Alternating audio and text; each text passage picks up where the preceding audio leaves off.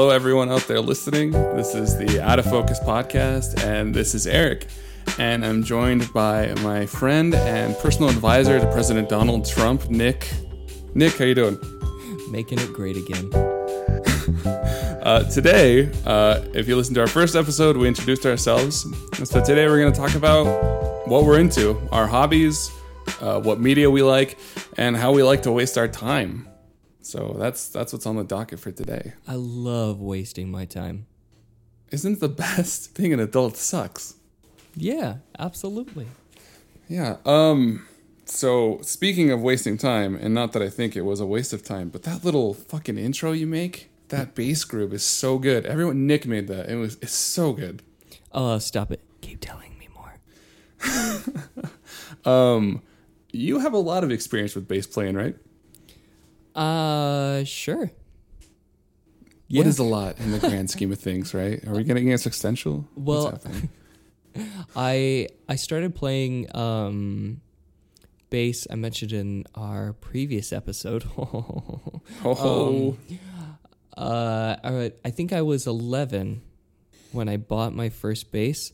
You know, I did the I did the classic uh, as poor as one could be uh, at 11 years old. So uh, did the did the pawn shop special.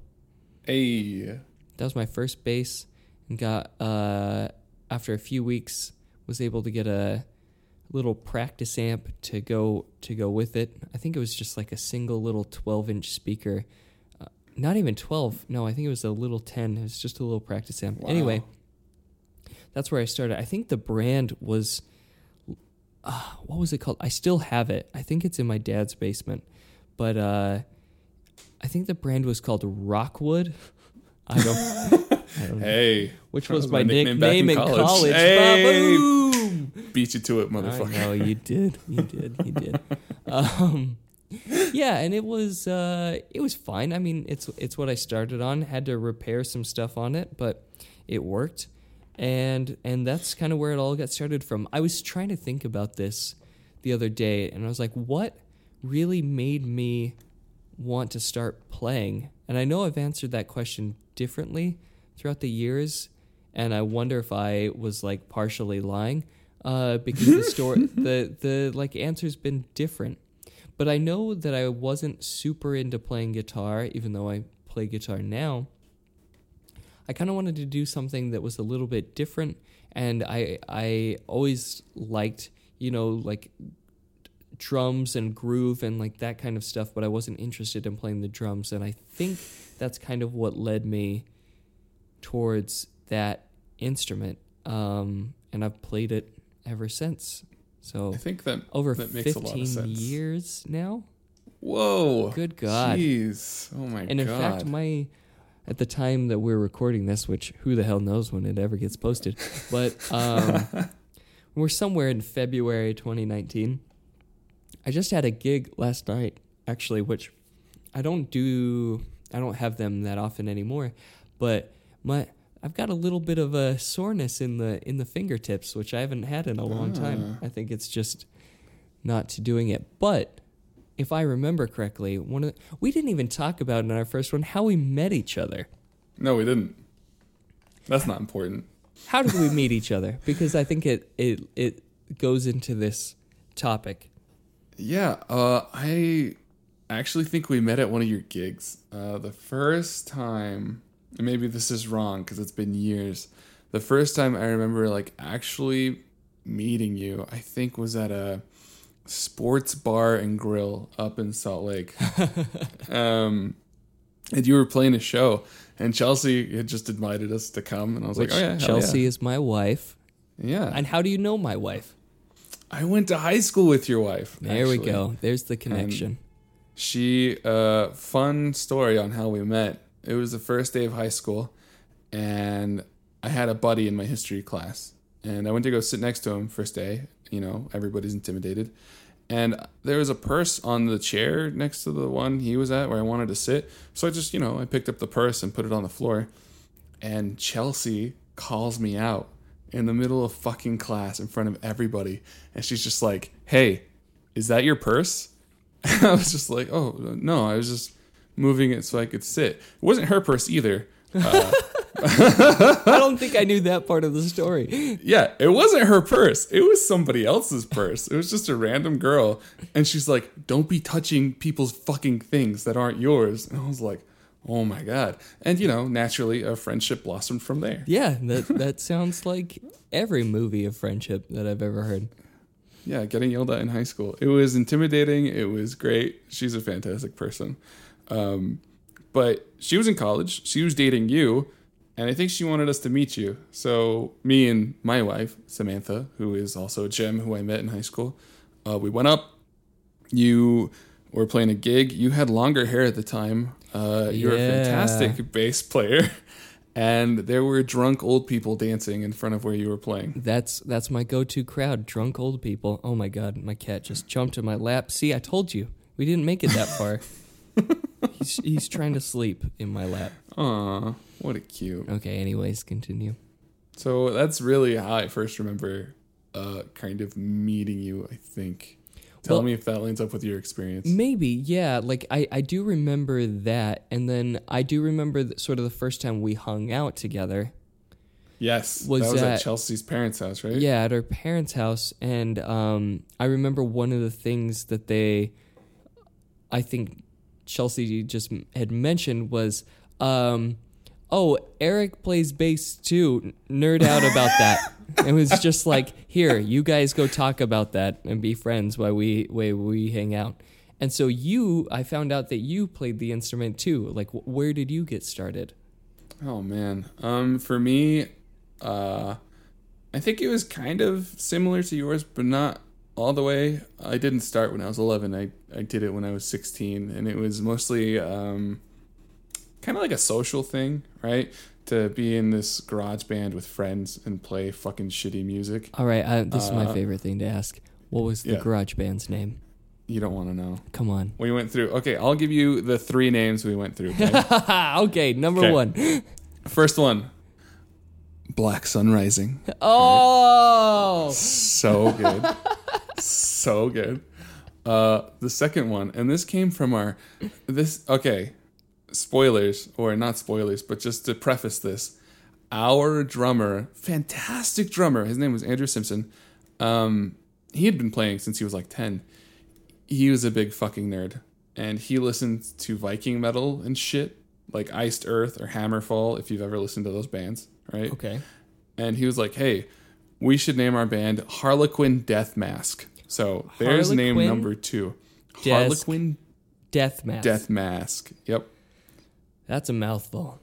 Yeah, that was short lived, and our uh, our why. lead singer, our lead singer didn't like it because he's like, "This name sounds like corn on the cob, Death Mask. I can't do it." So What? What a weird objection. Yeah, actually, it was it was Harlequin Death Mask, but it was also we were playing around with Macabre Death Mask, so I think that's where the on the cob thing came from, and it just stuck like in his mind forever. way better. Yeah. But it just stuck. Uh, and then finally we're like, fuck it. Uh, minus. Minus is a good name. Just that's it. One Okay. word. F- fuck everything else. All right. None of this other emo shit. Um, And what kind yeah. of music was this garage band? I want to say prog metal. Oh, ambitious. Very ambitious. Um, we had a lot of. I don't know if you've ever listened to Porcupine Tree. Yeah. Uh, yeah. So Porcupine Tree, Rush, bands like that, they were kind of the inspiration for that. I really fucking loved Tool at the time and A Perfect Circle as well. So it was kind of a mishmash of shit. So it was interesting. Uh, Yeah, and so then how long? I'm I'm sure you know, as most garage bands do, disband at some point. How long did you continue to play? And I don't think you play really anymore, right? no, no, no, no, no, no. So what happened? Tell us, Eric. VH1's behind the music of minus Harlequin behind the Black Sun Rising. Um, when did the heroin start? Yeah. Uh, I mean, before the band even formed, really. Mm-hmm. Again, Hispanic, so heroin comes naturally to me. Uh, no, it was just, for me, again, it was a fun way to get together with friends. And then uh, the lead singer guy, he's a great friend too. He wanted to make it kind of bigger than I think I wanted it. I was just like, let's just fucking play in the garage, make songs. It's fun. He's like, no, we gotta we gotta plan out uh, gigs. We gotta plan out this shit. And I'm like, dude, I'm in high school. I don't care. I have a girlfriend and I have homework. I don't want to fucking perform in front of people. Uh, we did a couple times. We played a battle of the bands, and that was fun. There you Um, but I picked the bass because I didn't want to be in front of people, and basses are mostly, you know, you don't. They're not the front man like the guitarist or the lead singer or whatever, but they're essential. That's so funny because my like especially when I was a young kid, I was like, I'm gonna I'm gonna be a Berta Berta. Um, I hated that perspective of the bass player.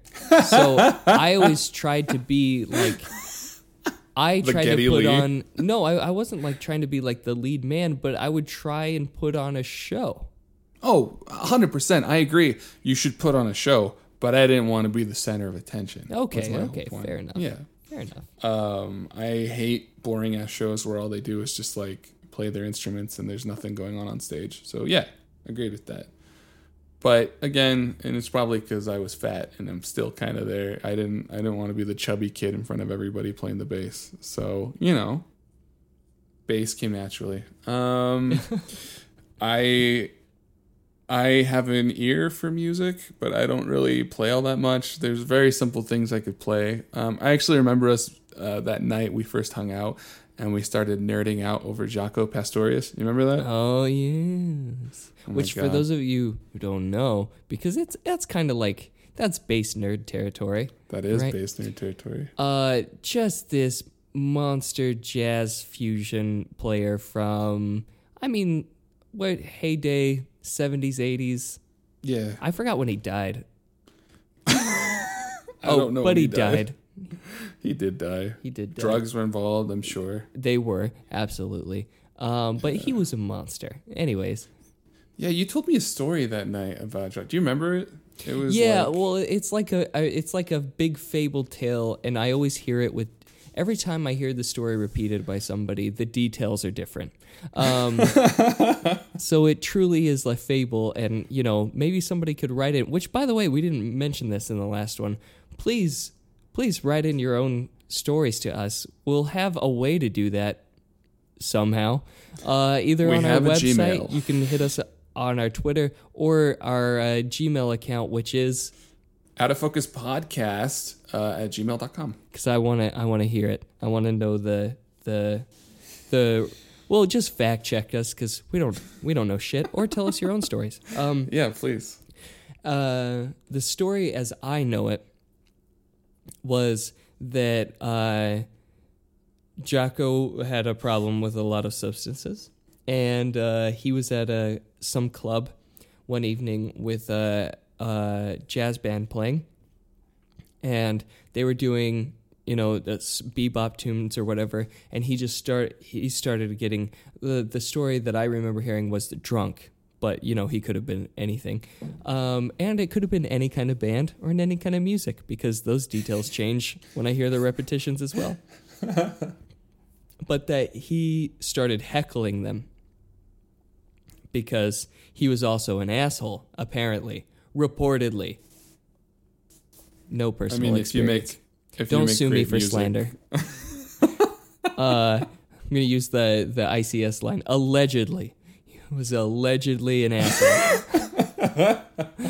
uh, so he uh, so yeah, yeah, yeah, he's just heckling them like crazy, and uh, heckling the soloist on the tune, which you know again changed was saxophone player, trumpet player, whatever, trombone player. Uh, and basically, then the guy sort of says back to him, uh, well, why don't you come up here and do it in one of those things? And so he stumbles up on stage, and after they had finished their bebop tune, he plays back to them the bebop solo that he just improvised note for note. That son of a bitch. and they obviously weren't too happy with uh, See, this is Jaco Pastorius and Victor Wooten are why people can't stand bassists because y'all are some smug motherfuckers. y'all You're throwing We- you, you, you just threw me in under the bus there. I haven't touched a bass in I don't know how long, so yes. God damn it! God damn it! It's part of my formative years, but it is no longer part of me. So, uh, something about like learning the those instruments, and especially early on, you know, in uh, playing bands, which I I can't. I was I was gonna try and dodge this, but I feel like I just have to disclose, you know, shitty band names. Um, there was one band that I was in, I think when I was fourteen or thirteen, um, and we Oh, tell we, me we had to we had to enter we wanted to enter one of the battle of bands con- contests you know so we formed a band with some of our friends and we decided well, i think we got it from a book because after we recorded we c- recorded the songs in our friend's basement because his dad was a musician and like had some stuff Oh, You son of a bitch. I was going to say, how did you record? it wasn't great like he didn't have like crazy good stuff but he had like some basic you know tools that he let us use um, As an aside, can I tell you how I first recorded? Just to interrupt you. yes please Okay, I used a digital camera and recorded video, and I was able to strip the audio from the video, and it was oh the god shittiest thing you could ever imagine. oh my good god That's how we recorded. Continue. ew ew i can hear the tinniness um Can you? i can so yeah so he helps us uh record that and we when we have to submit you know our stuff you have to have a band name and so we're we're none of us can come up with anything we hate everything and there's a book on the shelf that was some like french book or something and uh we decided to steal from it and, and call ourselves Lily Noir, which is Black Oh Rose in God. French. That's amazing. Is it really Black Rose or is it Black Lily? Or Lily. Jesus, I said Rose. Oh my said Black God. Rose. Black Lily, love it. Oh, I'm Love gonna- it. I'm to take another drink now. Um, Oh man, you went you went the French kind of emo route, and I was we were we were we weren't an emo band. We were we were definitely like a metal band inspired by like 80s metal. Amazing. Like we had to play a cover at that thing as part of the competition, and we did "Bark at the Moon" by Ozzy Osbourne. Ah, nice. You know, like that was the kind of music we were we were doing. Um, God, Do you know I, I wonder if I could find that original song because I helped write it, and I oh, it was bad. Do you know what's a shitty band to cover for a bass player? What Because they didn't even have a bass player. the Doors? The Doors. oh, I'm sorry, I stomped Uh-huh. on your joke, but uh, Hundred percent. I we covered a Doors song, I was just throwing that out as a joke. and uh, the fucking if for those of you that don't know, the Doors didn't have a bassist. They had the keyboardist play the bass on his keyboard. So, I did that. Wow. Uh, Nice, nice calling it. By the way, that was perfect. yeah, yeah. Sorry to sorry to stomp on the joke, but no, I needed that. um, Hit yeah. me harder, Daddy. Jesus. So, so I I had some more uh, more fun things that I did uh, later, but something that I was remembering that was so discouraging about that, especially that early gigging time, and maybe you didn't do this because you said you didn't play that many gigs. But for a long time in the at least the local music scene in Utah, oh, ugh. um, when I was growing up there, there was such a focus on the pay to play model hundred percent. that was the worst. I hated it. I hated. I think that's one of the reasons I didn't want to gig, and also again, a chubby bass player. But the Utah, the local Utah music scene, and I don't know how it was where you were at, but I was mostly involved with like the Provo music scene. Oh right, and right. yeah, they have a couple venues there that at the time they had Muse Music, which was a hole in the wall, and I loved it because it was a hole in the wall. And then they had the Velour, which was a little more upscale, but Yeah. not, you know, not amazing. But yeah, decent place. Yeah, yeah, yeah, exactly. I've been to that one a few times. Um, No, mine was a little further up in Salt Lake. That was mostly where I was, but um, you know, in the big city. Hey, urban. um, but yeah, that model. And for those of you who don't know what pay to play is, it's um, so say you're gonna book a gig, and you and three other local bands or something are going to play, and whoever's the most popular probably is the headliner. Or maybe the second to last if it's a really late gig, and then everyone goes home and the very last band plays to nobody. Um, seen that happen a lot. uh, and and for them to allow you to play, you had to either pay for upfront or sell a certain number of tickets to your show, or they would not allow you to play. So shitty.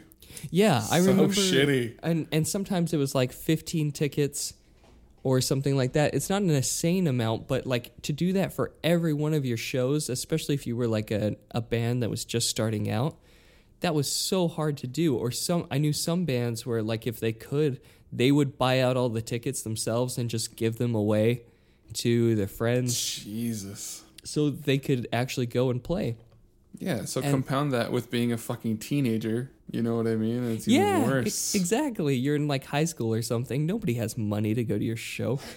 Um, and oh god, I remember. So for a little while, I know it's closed down now because there's no way that it still exists because it was such a nightmare of a place. Maybe I'll avoid name dropping it just in case. Um, Kilby Court. Starry no. Night. Nope, nope, no, no, no. uh, there was another one that was run by someone notorious for being shady about these kinds of things. And I remember one time we had set up a show, the band I was in at the time, to do uh, there, and they had the same sort of setup. And we had invited a band to come up from Provo, which so you know it was a drive for them to come Yeah. in. How long is that drive? Like 45 minutes, probably. 45 Yeah. minutes to an hour, depending on traffic. Well, So- and it was in northern Salt Lake, so you Oh, know, so they yeah, had- yeah, definitely and way out hour. west. Yeah, so they drove More over an an hour. hour with all their gear, and uh, they're getting set up, and the promoter guy comes over, and I see them like arguing because it's about their time to go on, and then uh, I turn around, and they're clearing the stage off, and I'm like, what Whoa. the what happened? And so I run over to the guy who uh, was kind of like the leader or of their band because we were friends with them, uh, and we liked to play with them a lot. Like, what, what Yeah. what's going on? And he said he's kicking us out. We didn't sell enough What? tickets, and he's making us leave. And I was like, wait, he would rather have because I think this time slots at the time were like 30 minutes. Um, he's like, he would rather have 30 minutes of no band being here than letting you play, and he's just making you go home. He said, yeah, What an asshole. yeah. So they Wait, just, hold on. Let me orient myself. I'm not Yeah. going to name drop anything. Uh, North Salt Lake, way out west. Does this happen to be by a certain lake? uh, uh, close-ish. Okay. I think I know where this is at. I really don't. I think it was closed by the time I left Utah. Like it was a, Yeah. it was a Yeah, place yeah, that was not open very long. I wonder why. Amazing. But you know, thinking about times like this, uh, something I was curious to ask you about when it comes to like your music preferences Yeah. is typically, and especially if you learn an instrument or go through something like that. Me and all my friends sort of had these time periods of maybe it was a couple years or at least a few months where in that age group of maybe your preteens or teens or something where you become purely obsessed with a small pocket of music and then everything else is garbage to you right Yeah, no, that's true. 100% so true. what was it Oh, okay. First off, um, I want to give everyone some background. Um, my very, very, very first album that I bought with my own money. oh god okay Yeah, fucking. I want you to guess. What was popular around that time? Fucking guess. Uh, we're about the same age. Yeah, yeah, yeah. Well, it depends how old you were when you bought your first album. I want to say 12, 13. Oh, 12, 13, a little older. Yeah.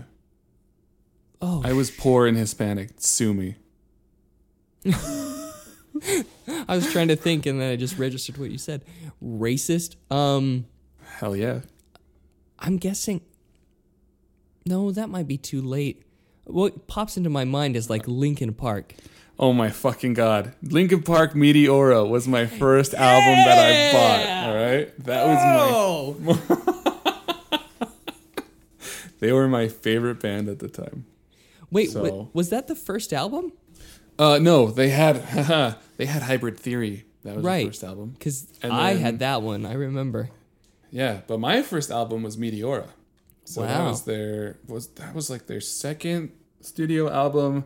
They had an album before that that was called Reanimation, which was a remix of the Hybrid Theory album, which I still love to this day because it's so guilty pleasure bopping. But I had all of those. I yes, yes, yes, yes. they were good. They were fucking good. All right, fucking fight me. I liked Linkin Park.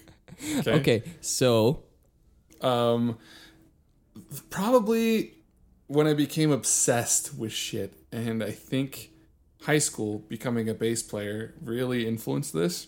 Anything with good bass, right? of Uh, course. Geezer Butler was a god to me. at the Oh, time. Which Alright, so- who is? Uh, I was obsessed with Sabbath, Black Yeah. Sabbath. Everybody, I fucking loved, and it was less about Ozzy. It was about the band as a whole. Because even to this day, I know Ozzy's put out solo albums and stuff that are good or whatever, but I don't listen to those. I always go back to Black Sabbath, fucking Volume Four, and Masters of Reality. Oh my god, it still makes my dick hard.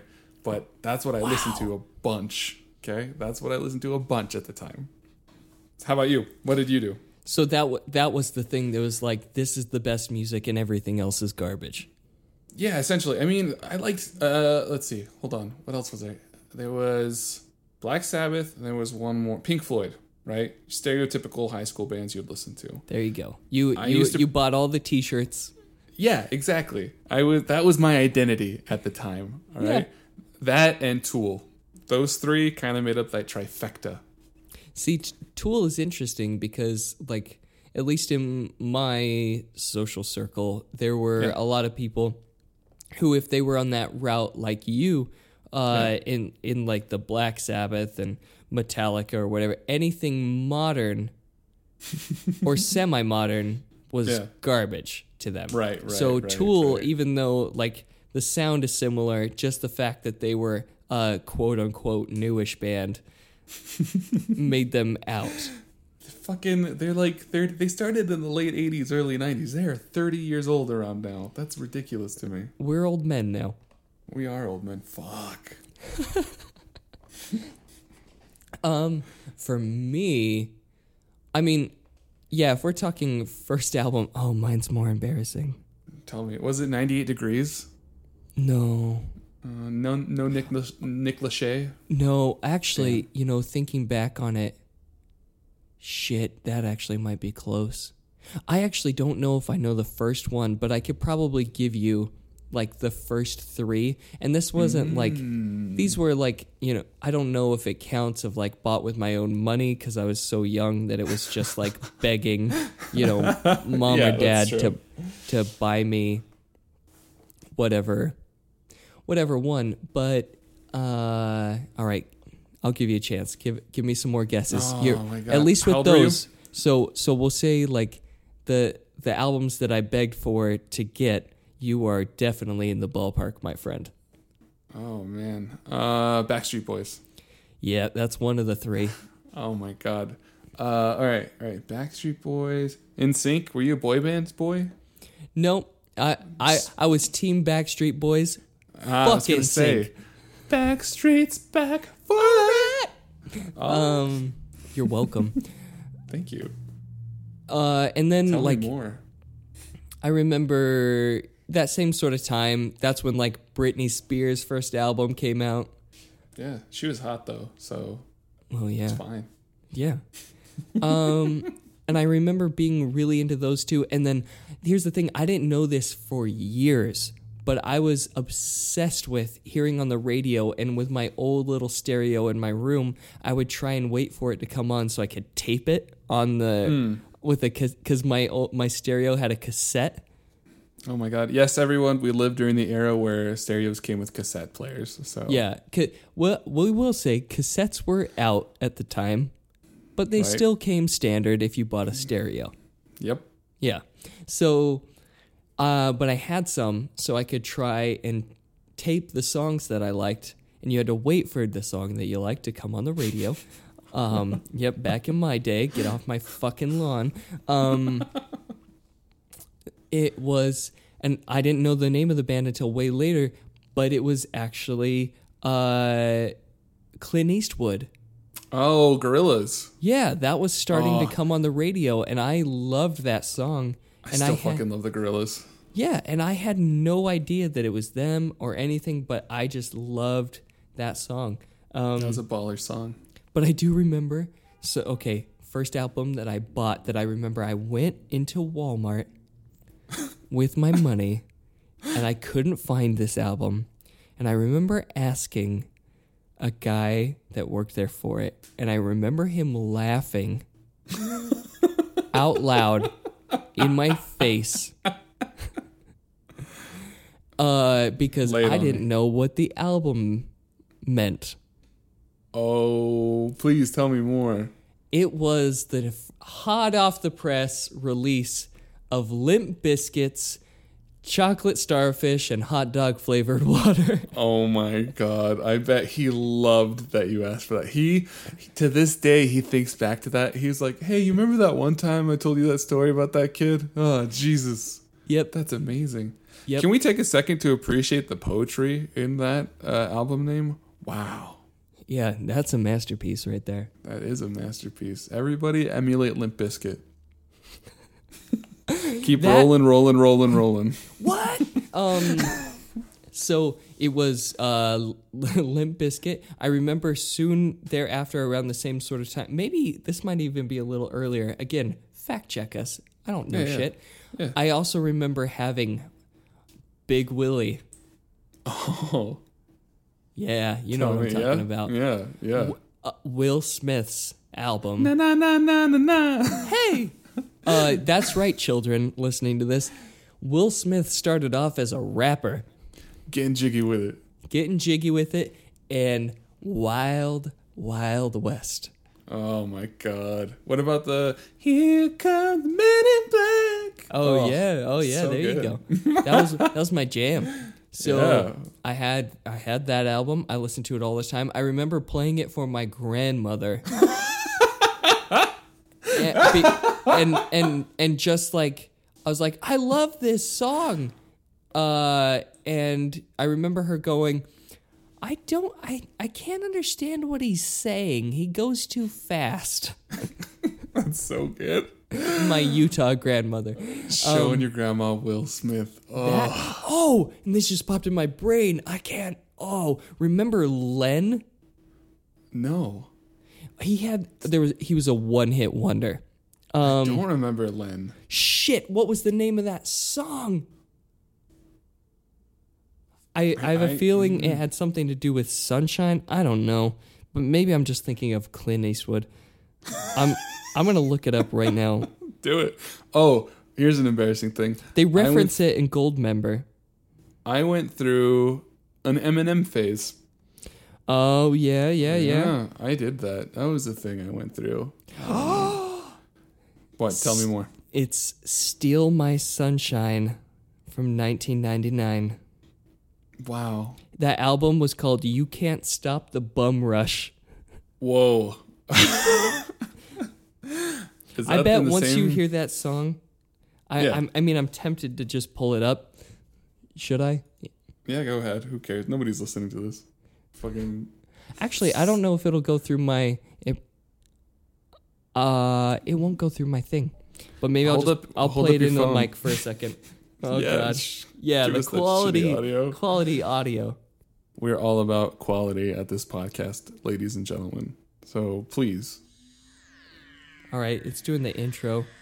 Oh. Come on, just give me the hits. You'll recognize Oh the chorus God. so fast. I'm Alright. I'm excited for this blast from the past. Oh yeah, I do know this song. Wow. Yep, had that album. Blast from the fucking past. Yeah, there you go. Rocking that. And then, you know, I had the Jesus. like you uh became obsessive with Linkin Park's first album Yep. Yep. Yep. and yep. the the remix afterwards. But to get back to the heart of the question, the formative music obsession. So after like you after starting playing bass, getting into that kind of stuff, I started listening to more of some of the records my parents had around and I found this band with this bass player who played so fucking fast and so cool that my 13 year old mind was exploding, and that was Iron Maiden. Oh my god, yes. Oh, I remember listening to them for the first time. I listened to Fear of the Dark and Run for the Hills, and that was just so good. Oh, run to Or the a hill. fear. That's true. A fear of the dark. That's So right. good. Number of the beast, baby. Um, Six, six, six. Number of the beast. oh my Jesus Christ. Uh, so yeah, that was it. They uh, they were they became the best band in the world to me for probably like two years straight. I listened to every one of their albums. I I liked other bands in the similar genre, but anything made uh, past the like 1980s could go to hell. I didn't give Do you, I didn't care about secret- anybody. do what? you have a secret Eddie tattoo I don't know about? A secret Eddie tattoo? no. Uh, and for those of you that are unfamiliar with Iron Maiden, Eddie was, and I guess still is, they're still going. Yeah. Uh, he's their mascot. He's this weird skeletal mummy like creature that's on all of their albums. I just love how he becomes part of their fucking uh, stages at shows, man. Oh, yeah. Oh, so good. So once they started having money, ka-ching, they yeah they started having like puppets and animatronics of him coming out on stage. So that leads me into my next thing. We were talking about f- first albums and these formative music things, first concerts. Oh, so Oh, man. when I was 14, you know, I was always wanting Iron Maiden to come around, but they weren't coming to Utah. My favorite British metal band that with the operatic like singer up in the clouds. So good. They're never coming, but they released a new album, I think in 2004, and they were going on tour in the US and they were going to California and Irvine. Oh, that's close. Yeah, not.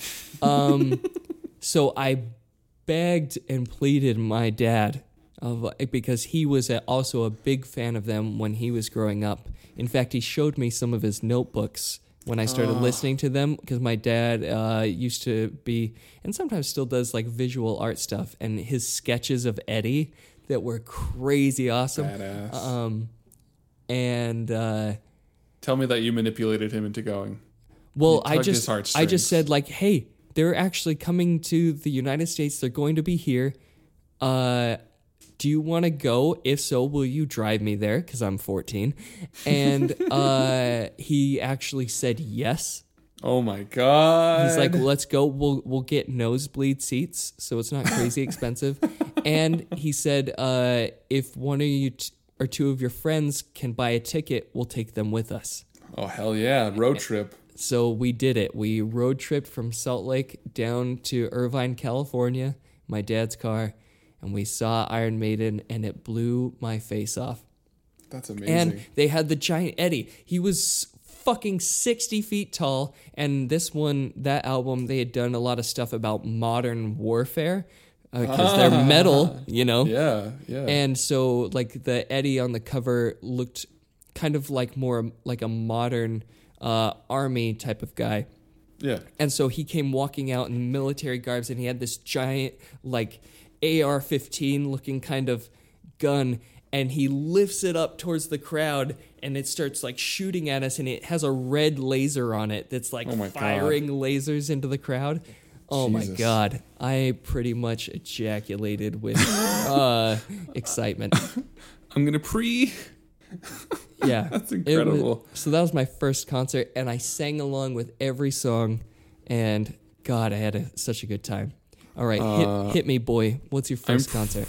pretty fucking jealous. Uh, my friends really liked Muse. You know the Yeah, yeah, yeah, yeah. yeah. Which they're great. I really like a lot of their first albums. I don't like a lot of their newer stuff, but that's fine. They're experimenting with their sound. Good for them. You're an old Um, man now. Yeah, exactly. You Fuck get to music. say that. Uh, I went to the Muse concert that came to Utah actually, right at the uh, where was it? I can't. I think it was called the McKay Event Center at the time, but it was by UVU, right? Okay, So yeah, give us Um, a time frame. Where are we at years Fuck. by? I was Ballpark it. 16, 17, right around there. Right? 16. I think I was 16. My first concert. Again, I was raised a poor black boy. Um, You're not black. I know. I'm quoting Steve Martin. I love that guy. Um, uh, yeah, I, I went to that show. I didn't buy my ticket. A friend provided me with the ticket. Um, and we went, and they had a phenomenal light show. I just remember being blown away. They had these giant screens with uh, sexy dancing robot ladies, which uh, sounds uh, Yeah. not for me, but I think it caused a fetish in my friend. Spoiler alerts. Um, Wow. yeah, Maybe not name drop that. No, no. you know who you are. Um, but it was it was a fun concert. It wasn't as cool as going to fucking Iron Maiden, you piece of shit. Uh, but it was a, it was a fun time in its own right. I'm glad I went. Um, I thinking about concerts, it made me remember why I was okay with Tool and more modern bands. Um, some of my formative music, I think, that I was obsessed with, uh, probably because of the band and some friends, was grunge. Fucking loved grunge. And Oh, yeah, yeah, yeah. yeah. So Alice in Chains, fucking uh, Smashing Pumpkins. I Mm. have a friend who missed out on Smashing Pumpkins' Zeitgeist tour. His brother bought him a ticket and everything to kiss a girl in my basement. He missed out on a free concert. Well, depending on the age you are at the time, I, yeah, that's a hard call.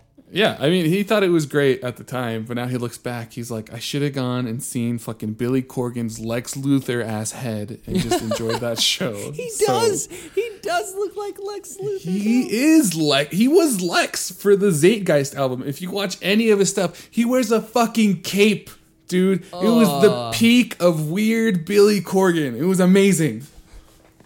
That's fantastic. So he missed that to kiss a girl, and I make fun of him for it. Wow. Yeah, yeah, yeah, yeah. yeah. Uh, so but, with, you know. with these with these uh you you you left a teaser in our last episode. I had Yes. no idea that you were a radio DJ. ah, yeah, radio. So hit Um, us. What what what what the fuck was that? Jesus. Thinking about it, radio class actually like I think it formed a lot of my life. I met my wife in that class. So Tale as Yeah. old as time. I know, right? Um it was radio class and you pretty much it was a fun elective. It counted for your fine arts elective. It was awesome. I was like, yeah, cuz I have I Fine have stupid arts? hands. Yeah. Jesus. Fuck you. I have I have stupid hands. I can't draw. I can't shape clay. I can't do anything. And I'm ugly. So I couldn't like be a theater kid. Face for radio. Perfect. It fit. There you go. Um I had a lot of fun. I I learned a lot of music in that class because they had a giant selection of music and uh, they had a crazy ass powerful transmitter. So it wasn't like only around the, the school that you could hear that station. It was 91.7 KOHS, right? You could hear us across the valley. It was awesome. Um, it was cool, man. I uh, I DJ'd. I took calls. I did all that stuff. It was awesome. We're taking colors. Yeah. Uh, I also something that you weren't supposed to do, but I did. Uh, you were only supposed to play the music that they had available because it would be censored and shit. And we were at high school. No, I remember burning a copy of a few Rage Against the Machine albums. Oh, And yeah, I played the uncensored shit just like for all of Utah Valley to hear. Okay. fuck you! I won't do what you told me. Yeah, it was amazing. I had people call in and be like, wow, you guys don't usually play the uncensored version. I'm like, yeah, well, that's weird. Keep listening. It's awesome. You dog. I know. Um, but I, I don't know. I guess I liked talking to an imaginary audience. So that's why we have a podcast now. there you go. Because our audience is literally imaginary. It is. So again, here's here's the plug. Give us your first uh, your first concert, your first album, your Did you make out at your music- first concert? Oh, there you go. Yeah, Yeah. there's there's plenty of potential there. Not I, but because I was too metal, I was into the middle. Uh, tell me the best Iron Maiden era and your favorite Eddie. Uh, also, tell me what you liked about Billy Corgan's shiny ass head. Do you like him better in Siamese Dream, or you know, does Zeitgeist do it for you? There you go. Oh yeah. What's your favorite Eddie? That's a that's a good question. What is your favorite Eddie? I'm trying to think about it. The one on Killers is f- fantastic. You know, it's really sad. I had that hoodie. I can't name an Iron Maiden album. Get out. Get out of this podcast. I just can't. They have amazing music, but I, I usually listen to like best of Iron Maiden. I No, don't. that's I don't fine. know. Yeah. They they were Judge they were me. my deep dive. I can name Sabbath albums and tell you that fucking Volume Four is amazing. Okay, That's, for me, it's between Masters of Reality, Technical Ecstasy, and Volume Four. Those are those are incredible albums. That's where it's at. Yeah. Tony Iommi Oh, oh, that bitch. with his chopped off half fingers. Drop D, motherfucker. Drop D became because of that son of a bitch. It's true. It's true.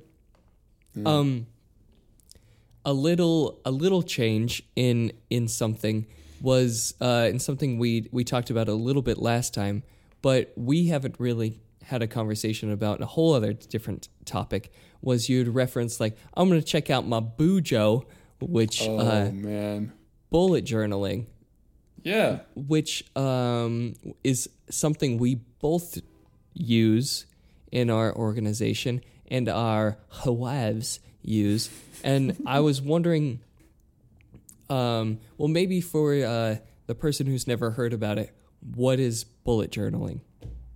Um, I highly recommend going onto YouTube and typing in how to bullet journal and the fucking original creator. I forget his name. It's like Ryder or something. Yeah, he had He's a, a weird weird name. first name. Yeah, Like Ryder with a Y. Yeah, Ryder Carroll or something. Um, pretty much, it's just a way to be organized and keep track of your time in a super simplistic way, minimalistic, which I love because you know I've tried calendars before, but I'm unorganized as shit. Um, but the gist of it is, you have a notebook, and in that notebook, you use certain symbols to indicate certain things. Um, the OG way is like a dot is a task, and that's what you're doing for a particular day, right? So you you break down your month. Uh, maybe you have a week or a month view, and then you have your daily log, and you just kind of be like, oh, today I have to fucking walk the dog, and I do this and this, and as you finish tasks, you cross them out with an X. You cross out that little dot with an X. Um, and if you have notes, you write them in there too. But it's really a way for you to kind of, for me anyway, it's a way to keep track of my thoughts and audit my time to see how the hell I'm spending it. Because a lot of the time, I don't do shit when I should be doing shit. I don't know if it's the same for you, but Yeah. Yeah. Well, and um, one of the things that I like about it versus any of the other systems that I've used for like organizing the things that I do in the projects that I work on is that it's flexible in the way that you use it and set it up.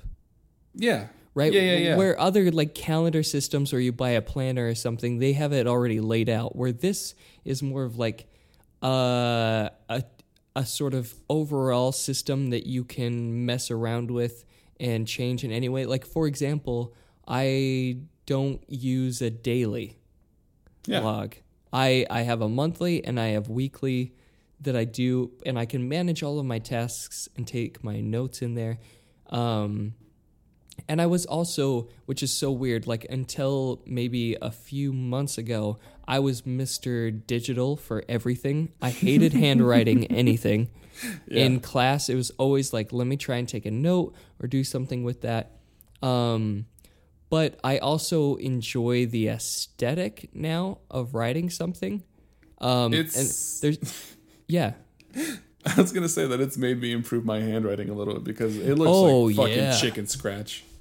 Yeah, exactly. And there's something so satisfying about like physically crossing something off too. Uh, yeah, no, I actually I wanted to say I think it's interesting that you don't have a daily log, and maybe it's just the difference in our shit. Um, I'm a software engineer, and we do agile Scrum development, which are just a whole bunch of fucking buzzwords that don't matter to anybody else out there, uh, unless you're in the field. Um, but the gist of it is that we have every day when we come to work, we have what's called a stand up. And we talked about what we did yesterday and what we're planning on doing today, and if we have any blockers. And I've noticed that the Bujo uh, has been really nice in me organizing my thoughts around that, where I can be like, okay, I mean, you said, like you said, it's kind of modular. You can make your own key, you can do what you want. I have a specific key for stand ups. I have an up arrow, be like, okay, this is what I did yesterday this is what I'm planning on doing today. And I have a little down arrow for the end of the day uh, for work stuff, so that way I can transfer it to my next stand up and be like, this is what I did yesterday, you know? So it helps me keep track of that.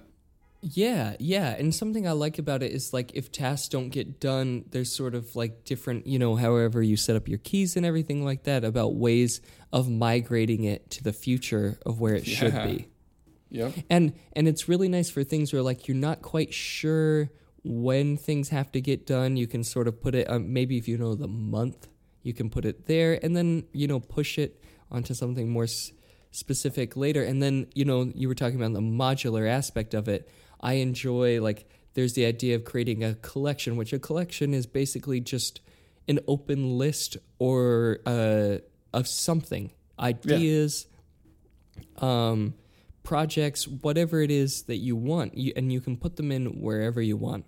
Um, I would say, like, recommend if you, and also if there are some of you listening that go, well, uh, I can't carry books around or I don't want to do something like that. There is a digital way to do this too, especially if you're using some sort of touch screen with a stylus.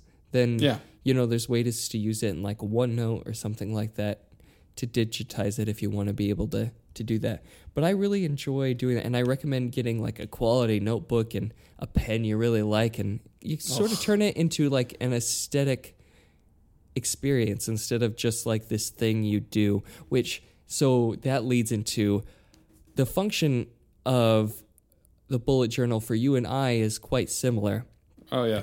it's minimalism with uh, a huge focus on time management and organization, right? To get all of our shit done. Um, which you know, you're you're a software engineer, so there's so many tasks there. I've mentioned before. I'm a therapist, but uh, I'm also the director of the clinic that I work in, so I have a lot of administrative duties You that I have to goddamn do. name dropper. Fucking director of a clinic. Look at you. Uh, um, so when it comes to like admin stuff in particular, it's so essential for for me to manage that, and that's actually why I started doing it. Was after I had gotten that job, I, I couldn't keep up with all the stuff. I was trying to manage and keep stuff in different places, and ugh, just garbage. Um, but talking about the aesthetic es- experience. Now, maybe we can talk about this later if we ever get either one of them on, but our WAVs have a whole other take on the bullet journal. And if any of you start looking, especially if you go on like the Pinterest or anything oh, like that, Pinterest, Instagram, people go- YouTube. ape shit with the aesthetics of bullet journals. They're so pretty. Mine is literally just paper and ink. That's it. There's no, nothing. There's no drawing. You look at my wife's, she has super pretty colors. She has a specific theme for the month of February. Yeah. She's got she's got tapes that she uses, colored pencils, markers, tape, pens, and sh- she has and it, it's beautiful and it works for her. It's uh not only is it functional, but it's a creative outlet. Good for her. again, I have stupid hands and I just want to write down like ideas and tasks. That's it. Yeah, and and I feel the mine is the exact same, and I I can't make, or at least right now, it's not something I can really make. So there's there's I would I I sometimes feel a little envious of like oh I would like to do something kind of cool and creative with it, but then I just go oh, oh, f- fuck oh, fuck I'll just put lines and I'll I'll I'll write in my words and Yeah. Done. Yeah, I I think because of like how I'm using it right now, I those aesthetic add-ons would be nice, but I know myself and I wouldn't do it. Whereas, you know, my wife, she maybe has a little bit more discipline or it I think it means more to her, you know, to get that creativity out. It just means more to her to have a pretty bullet journal and and it helps with everything. It helps Yeah. her put attention into it. Uh, it's funny because she actually uses today, Sunday, to to fill out her weekly spread. She has a weekly spread and she makes it all pretty. So Yeah, I, I, I also, you know, sort of do the weekly spread, and I either do it today or tomorrow because these are my days off on Sunday. And, Yep. uh, but yeah, I don't have the aesthetic there, and I also think, at least for my own function, it was for something minimalistic, quick, um, but comprehensive. And I think adding that aesthetic element, at least for me, takes away that. from the purity of the bullet journal, is that what you're saying? right. Well, the function of it For was you, for me to do something really Yeah. fast, just boom, you know, it's done.